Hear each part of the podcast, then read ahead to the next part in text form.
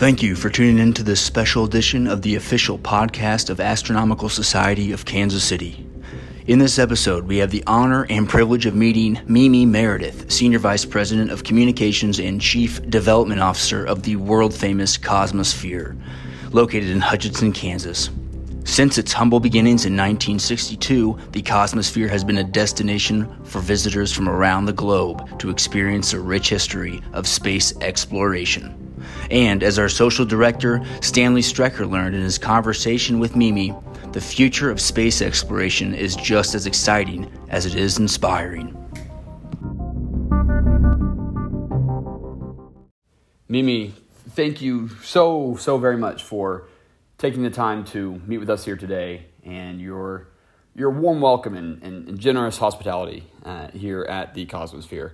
Um, it is an incredible and, and, unique opportunity to be here today and to experience all that the Cosmosphere has to offer, although it's certainly no secret that one may find it perhaps difficult or hard pressed, if you will, to really take it all in and soak it all in in just one day.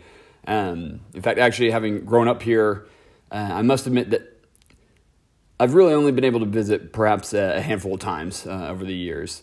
Uh, but I'm so thankful to have such vivid and wonderful memories of, of being here at the Cosmosphere. And I'm fairly confident that I that I speak for millions of others uh, when I say that the the excitement, the eagerness, the motivation, and most importantly, the, the inspiration to learn and explore further uh, that one carries in with them as they walk through the doors is is really only surpassed by the unbelievable amount of excitement, eagerness, motivation, and inspiration that they carry with them uh, as they walk out those same very doors.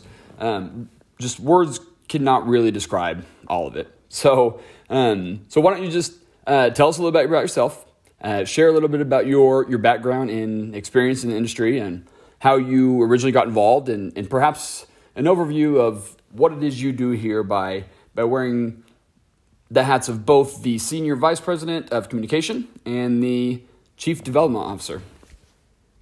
Well, um, as the title suggests, everything communication. If so, marketing, public relations, our volunteer program, and our membership programs all fall under um, our departments and marketing and development, and then all of the fundraising activities as well as special events. So we have a lot of fun day to day, and I'm a member of the executive team, so I get to help with strategic planning and things like that too, which I love. It's just a great team here, and so in our team in particular, we get to um, plan the events when the astronauts come in to visit and the SR 71 crew and all those things. So it, for me, I've been here, um, it'll be eight years in May, and it's just been a fascinating place to work. I've had experiences I never would have anticipated earlier in my career. I've had the chance to meet Michael Collins and Jim Lovell and Fred Haise and Charlie Duke and um, Harrison Schmitt, and I could go on and on. And it's just to a lot of people who don't know anything about space, which we have to remember is the majority of people around us don't have a clue. They know that we landed on the moon. Sure. But they wouldn't know who any of those people are. And in our household, they're bigger than rock stars. Of course. So, of course. so it means a lot to us. So that's been very exciting. And then to be a part of the Cosmosphere as it, it it's always been known for just first class education programming. And our summer camps in particular are outstanding. But I would say I've never been prouder of any place I've ever worked, and I've worked some pretty neat places, but the Cosmosphere in the last few years has just made great strides in pulling in um, layers of meaning and relevance to its educational content that we've never had before. Yeah, that is an incredible background. You weren't Yeah, lying. Um, yeah. So yeah, let's if we could talk about that. Sure. Where, so where were you at before, and how did you how did you get started Oh, in me? this realm? if you will? Well, I've always been in some form of marketing, public relations, or fundraising. And interestingly enough, we lived in Hutchinson for 13 years. We moved to Phoenix in 99. So I remember, um, I wasn't working at the Cosmosphere at the time, but I remember when the SR 71 came into town and the building was just literally built around it.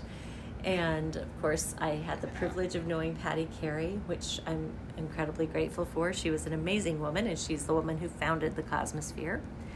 And then moved away for 12 years and came back and was actually a member of the board. Um, and then this staff position opened, and it was just a combination of everything I love to do. So it just, I fell into the role, and it's just been great. And we've always aligned our camp content with next generation science standards, mm-hmm. as well as the content that we take into the classroom via outreach and those things. But we've also aligned more closely with the state Department of Education with their career pathways program. And so everything that we teach in some way exposes kids to a variety of careers. Certainly, our emphasis is always going to be on STEM, sure, because sure. that's what it takes to to get those rockets launched, quite yes. literally. And we're very proud that so many of our um, former campers have gone on to have incredible jobs in uh, private industry as well as working for NASA in roles at uh, Jet Propulsion Laboratory. We have two different camp alumna who are now flight directors at Johnson Space Center. So, uh, working for SpaceX, working for Blue Origin, working um, for a company, gosh, in Colorado, I cannot remember the name of it right now, um, but they laser print the rocket mm-hmm. engines. Just okay, fascinating yeah. stuff. My so gosh, yeah. we we not only get to uh, brush up against the heroes of spaceflight today and the past, but then we have these incredible experts in the field who are great fan, friends to the Cosmosphere and um, came through our camps, and the camps meant enough to them that they chose to pursue careers in those fields. So, and personally, I think our camps are better than ever now, sure. and I think that shows because uh, we are at nearly forty percent full, and that's for twenty two, the summer of twenty twenty two. Oh my! So that's speaks volumes. So yeah, I'd encourage anybody who's listening if they have anyone in their family who's a third grader to a twelfth grader to think about it. Absolutely, absolutely. So yeah, tell, I mean, tell us more about that if you can. Yeah, I mean, sure. And, and also, you know, what more broadly what that is, sure. or more specifically what that is. Sorry, and uh-huh. then also what challenges, of course, you uh-huh. faced in the last two years or sure. so with yeah. with the, with the pandemic and mm-hmm. how that's affected things and what you've done to address that and yes. overcome those challenges. Sure. Well, I will say that the the challenges of the pandemic hit um, the industry as a whole hard. Yep. There are some museums that are still not open and Sure. We we realize how very lucky we are to be in the Midwest, and um, simply because we don't have the concentrated population, right. so it's easier for us uh, to reopen, and we also um, were able to phase in the opening. For instance, our simulator and our children's interactive areas didn't open for a year. Okay. Uh, so, you know, when you're a museum that's built around interactives, mm-hmm. as some science centers are, they're going to open more slowly. And so we're lucky that we have this incredible artifact collection that tells our story. Ah, okay. And okay. so, for listeners who don't know about us, we have the largest com- combined collection of U.S. and Soviet era space artifacts in the world. Interesting. Okay. In fact, in the last fact, yeah. um, two months, I've heard some great stories of visitors from Russia who have come and expressed their envy over the Cosmosphere's collection because though they know the artifacts exist in their country, but they aren't on public display. Oh, okay. So yeah. it's very interesting yeah. that we can see a flown Vostok here. I don't know if you've gotten uh-huh. that. I know you're touring. I don't know if you've yeah. gotten that far I in the yet, museum no. yet. Oh. I'm, I'm aware. Of, I'm aware that's here. I've not yes, seen it. In my eyes, wait so yes. yes, and then um, yeah, we have the. You can compare the Vostok and then the Voskhod to a Mercury and a Gemini because of course we have the Liberty Bell 7 here Yeah. and the Gemini 10. We don't always have the Liberty Bell here. It's in the lobby because it comes and goes Sure. based on where it's going in the world. Sure. Um, and then we have the Apollo 13. Hello, Yes. that's pretty awesome. Yes. So Yes. everything we do for uh, for camp and for our new virtual education program, um, which is part of LaunchNext.org, so you can go there and see Launch Learning, which takes um, very specific content lessons into the classroom. It's for K through 12 and it supports teachers in a variety of ways, but we do live science demonstrations, have content, teacher guides, hands on learning experiments, um, all packaged together and ready basically to plug and play in a classroom. awesome. And that often ties in either an artifact or a space history Okay.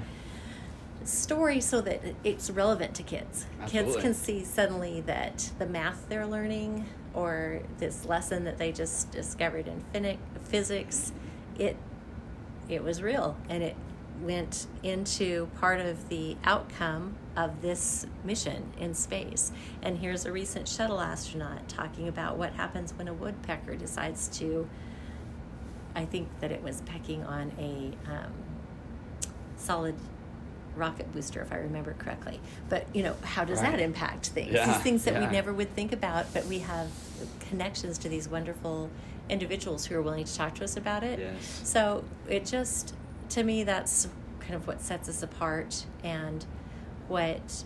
Um,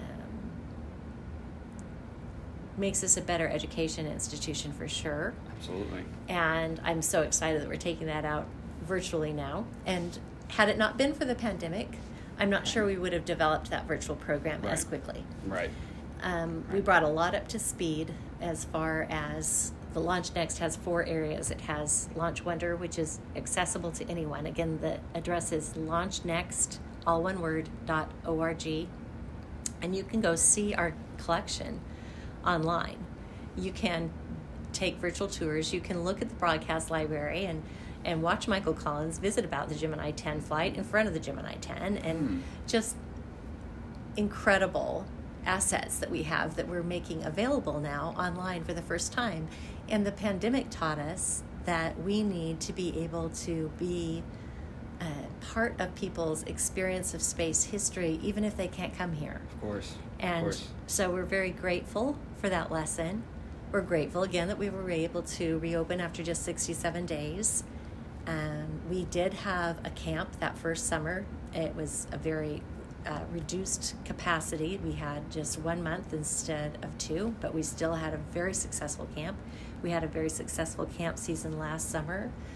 And it looks like, as I said, we're on a trajectory to have a more successful camp season than ever this summer. Right. Um, we do outreaches in the Kansas City area. Our educators go up there and literally take the show on the road, or groups of homeschool parents or private schools or public schools can take advantage of launch- launchnext.org, which has a component to it that has either outreach, um, live streaming, or uh, field trips involved. So you could take a field trip to the Cosmosphere as a culminating experience. So that's that on the education side. And then you were asking what else is new? Yeah. What's what's up and coming? Yes. Oh my gosh. Well, you you just were in the midst of it. We have three galleries that are just opening after having been remodeled, and just before the pandemic, and literally for two days, we had opened our brand new Cosmo Kids area, which is Okay, an interactive play area for kids you know, about two and up, and really fun. And it how the kids get a little packet that helps the parents explain the physics and science of what they're doing that feels like play but has a learning element to it. Of course. it. Of course. So it's all COVID safe. But that was all made available and then that was hard to Right. Implement, Yes, yeah. yes well and to say here welcome come on in oh wait True, no. true. we'll, Oh, true. we'll see you after lockdown yes. Um, yes. so it's really fun to see everybody coming back. It was a record summer for us, the summer of 2021. A lot of regional traffic, um, less international traffic. We usually have visitors from every, well, all 50 states. The Mhm. uh, U.S. territories, and then in 2019, for example, we had 48 foreign countries. Wow. 40 Represented, wow, yeah. wow. So it always puzzles me, and not not to um, bash any of my friends and listeners Sure. in Kansas City, but when people say, "Oh, it's so far," I think seriously, Yeah. people come from Yeah. all around the globe to see the Cosmosphere because they know about its collection. This is very true. So it's really funny when true. when I hear people say, "Oh, a three-hour drive." Gosh, I don't know if I want to do that. So anyway, but we we certainly would welcome any um, anybody from Kansas City to call, and we'll help plan a trip or whatever they need Absolutely. to do. Well, that's what we're here to do. That's this. We're taking the first step now. So. Yes, yes. well, we'd love it if your club would come and just have an experience. You could go to camp Oh, absolutely. together. Absolutely. You know, we'll And- plan an adult camp for you over sure, a weekend. Sure. In, in fact, uh, you mentioned. I mean, with COVID and Mhm. the pandemic and things like that, uh, you know, changes in systems and processes of, gatherings, essentially, Mhm. and how that affected education. It's interesting you said that because we experienced sort of a very similar thing um, Mhm. when the lockdown occurred. We couldn't have our public nights the way Oh, we sure. would normally have them at the Mhm. observatory, where you know. It, Anybody could walk in through the observatory, look through the telescope, and hang out in the building itself, right? Mhm. Um, that, of course, was no longer possible. Yes. So we, we, we also had to get creative and nimble on our feet and um, created a virtual experience as well and added, in fact, added a couple other things that we could do virtually Mhm. that perhaps we would have done, you know, five to ten years down the road, but it accelerated that Yes. uh, instantly. And we found that uh, our kind of pivot point was expand. It expanded our education so much. We had our record-breaking summer as well with our public nights good. uh, by having just by simply having them outdoors and having it streamed, Mhm. um, live streamed from the uh, from the telescope itself. So Oh, so yeah, so we we found that educate we so many more children attending, Uh-huh, uh-huh. Um, and yeah, so our goal now is to expand upon our education as well because it, it really opened up a lot of a lot of windows and doors that we perhaps just didn't see or just weren't available yet. So Right. but now they are, so that's great. Yeah, well, we definitely should figure out some way to do something in collaboration because we have some great telescopes here, and our um, resident astronomer was uh, lucky lucky enough to be accepted into a great doctorate program. So he's Ah, he's okay.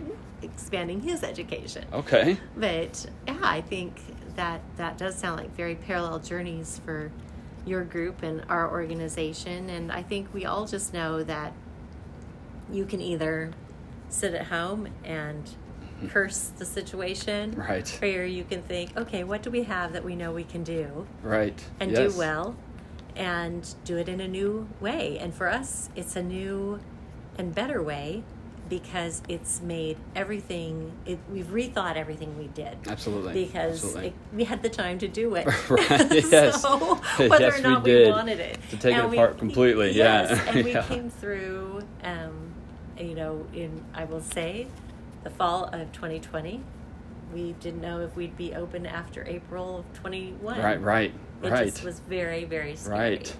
but it's all worked out of course, of course, and it, it seems as though it's sort of built excitement. So Mm-hmm. when things are opening back up again, people are getting back out there. The excitement is on a much higher, elevated level than yes it, it oh really yeah was because previously. people are so eager Yes. Oh yeah. Absolutely. Yeah. Absolutely.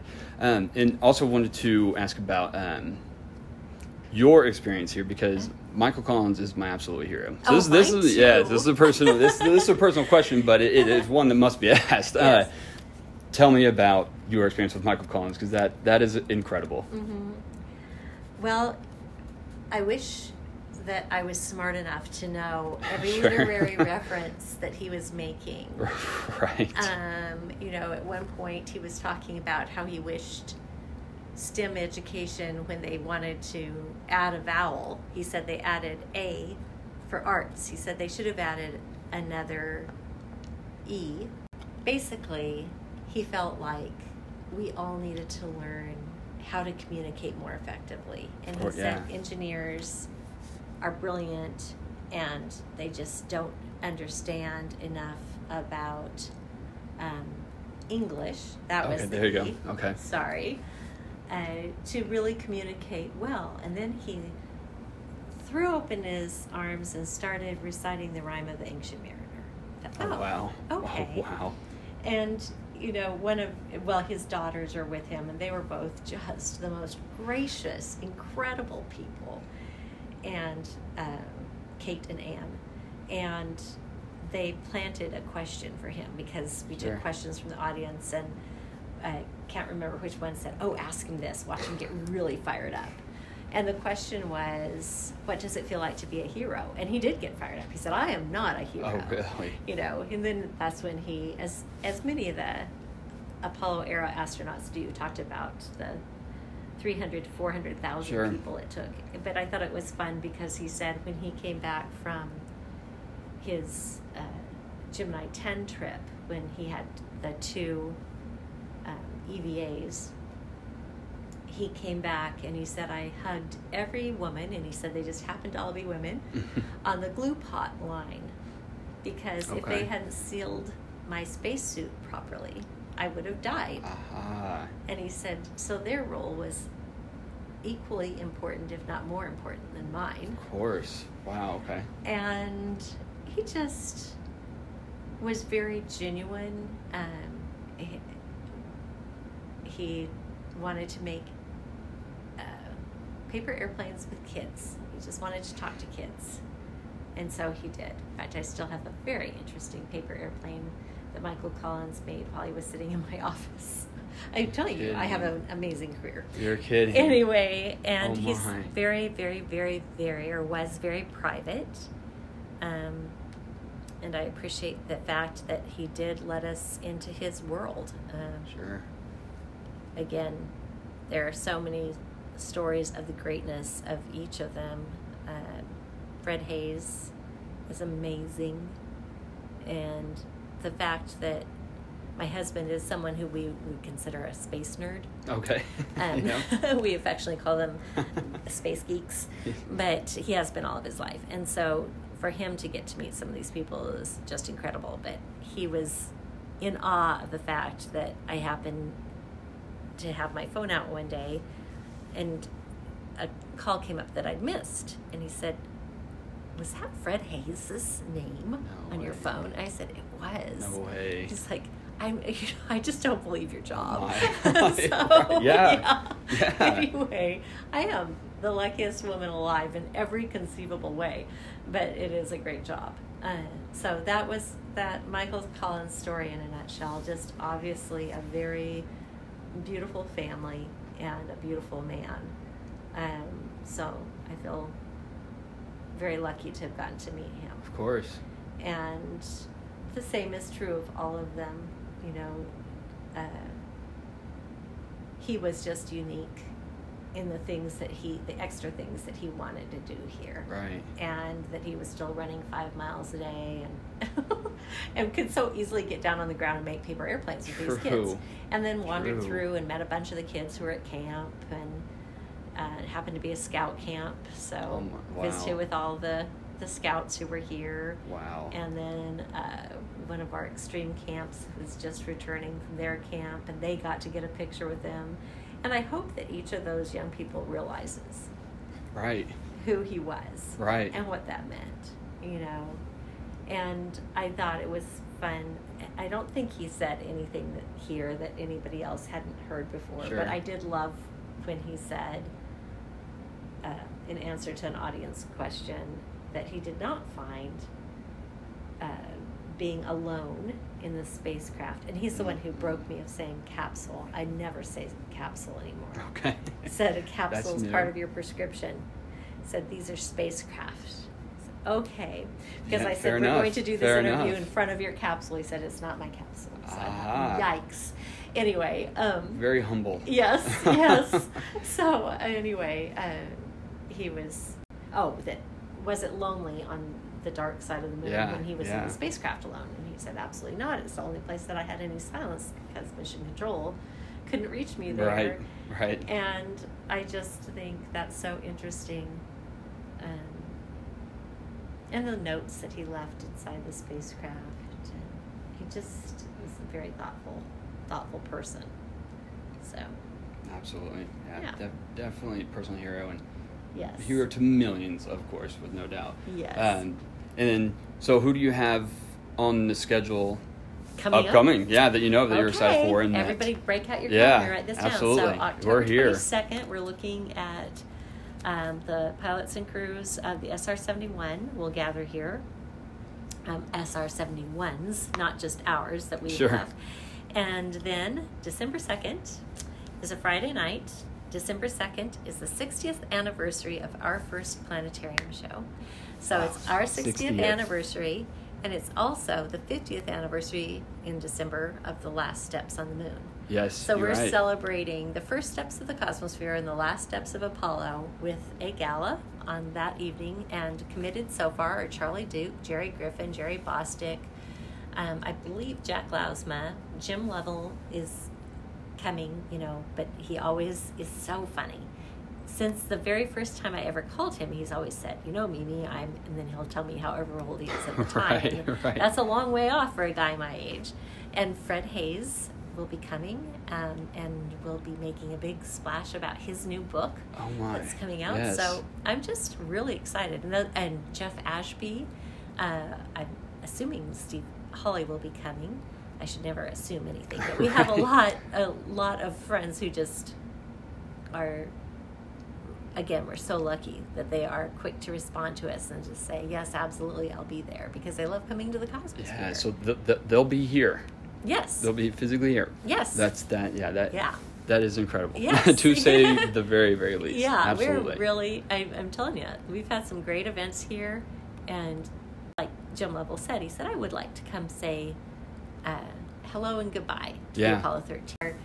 Uh, Coffee at the Cosmo every other month, and that is available on Facebook Live and Zoom as well. Ah. And you can find all the information on the website at cosmo.org. But in January, it'll be about the James Webb.